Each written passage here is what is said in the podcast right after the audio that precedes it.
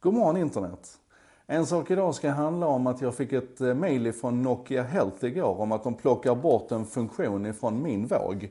Min våg som står inne i badrummet. Och de plockar bort den funktionen som gjorde att jag köpte just den vågen från början. Funktionen är Pulse Wave Velocity, alltså ett sätt att, mäta hälsotillståndet på, på hjärta och, och kärlsystemet. Och eh, det handlar, kortfattat så handlar det om hastigheten som blodet rör sig i, i ådrorna. Och jag har pratat lite grann om det tidigare, det är en superhäftig funktion och det är ett jättebra mått. Men eh, Nokia plockar alltså bort det ur min, ur, från min våg. Eh, när jag köpte den vågen så köpte jag den från ett företag som heter Withings, ett franskt företag som sedermera då har blivit övertagna av Nokia som är ett, ett finskt företag. Och redan där kan man ju se att det skedde liksom en, en, en överföring av min part i andra änden. Jag köpte den från ett företag och sen helt plötsligt var det ett annat företag som var min, min part.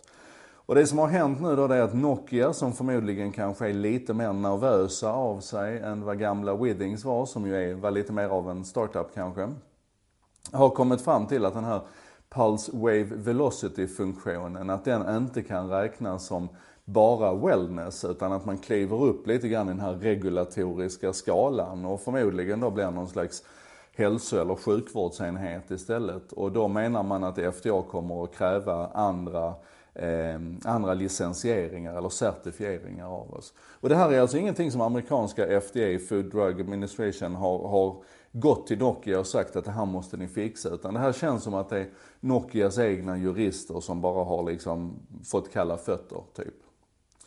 Och Nokia, de, de har gått ut med en, en sån här FAQ, Frequently Asked Questions, där det bland annat står Can I refuse or opt out of the software firmware update which removes Pulse Wave Velocity Feature? Nej, det kan jag inte säga dem. Nej, tyvärr. Det här kommer vi att tvinga dig att, att acceptera. Så att, och jag kan liksom inte koppla bort min våg ifrån internet för då slutar ju allting annat fungera. Då är den ju världens dummaste och dyraste våg. Och det här är en komplicerad situation. Jag köpte uttryckligen den här produkten för just den funktionen och nu plockar man bort den. Och det är klart att Nokia säger att man, att man är villig att kompensera mig. Så att en, en våg som är 80 dollar dyrare än nästa Nokia-våg utan den här, just den här funktionen. Eh, då kompenserar man mig, säger man, med, med 30 dollar om jag, om jag vill ha. Och det är 30 dollar som jag kan handla för på Nokias sajt. Det är inte 30 dollar i handen utan det är 30 dollar att handla Nokia-prylar för. Eller så kan jag, kan jag skicka tillbaka vågen och få pengarna tillbaka då. Kanske inte de pengarna jag köpte den för eftersom jag har importerat den, utan de pengarna som den just nu säljs för i Sverige. Ja, det där är komplicerat och det är inte speciellt bra. Och det här, är inte, det här är inte isolerat, den här tanken den får vi inte tänka isolerat till den här Nokia-vågen. För vi har ju sett det här hända tidigare och ibland älskar vi när hårdvaran får nya funktioner på grund av uppdateringar. Det är ju så vi är vana vid att se det, eller hur? Helt plötsligt så kan min, min kamera här, min, min eh, Sony A7 R2, helt plötsligt kan den göra nya saker för att det kommer en, en mjukvaruuppdatering till den och det gillar vi.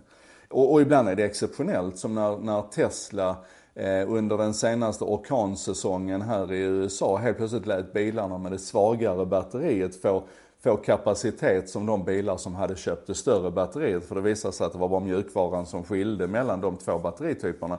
Så att folk kunde fly från Kalifornien, eller förlåt, ifrån, från Florida.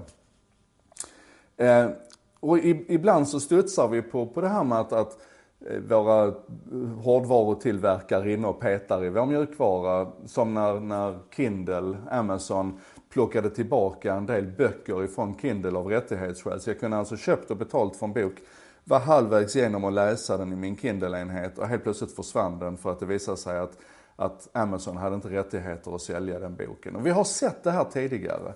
Men jag tycker det här är nog det mest fraglant, frag, flagranta exemplet hittills på hur, hur knasigt det kan bli. När just den funktionen som jag köpte vågen för dras tillbaka och försvinner. Och jag tycker att de alternativen som jag erbjuds, de är inte speciellt lockande något av dem. Mest sur är jag nog på att FDA har ju inte redan gått till Nokia och sagt att det här måste ni fixa, utan Nokia väljer att göra det själv. Och det tycker jag är fegt. Ni finns i Finland Nokia, ni kunde gott tagit lite strid emot mot FDA i USA här. Ni kunde gjort som 23andMe gjorde när FDA gick efter dem, att liksom försöka hålla emot lite grann. Nej, Det här är komplicerat och det är besvärligt och vi behöver nog fundera mer över det här. Vad är det egentligen vi köper idag? När vi köper en hårdvara där det finns liksom mjukvaruberoenden eller leverantörsberoende som följer med oss in under hela den här hårdvarans livscykel. Inte okomplicerat. Vad som däremot är, är eh, okomplicerat är mitt samarbete med Bredband2 som gör den här sändningen möjlig.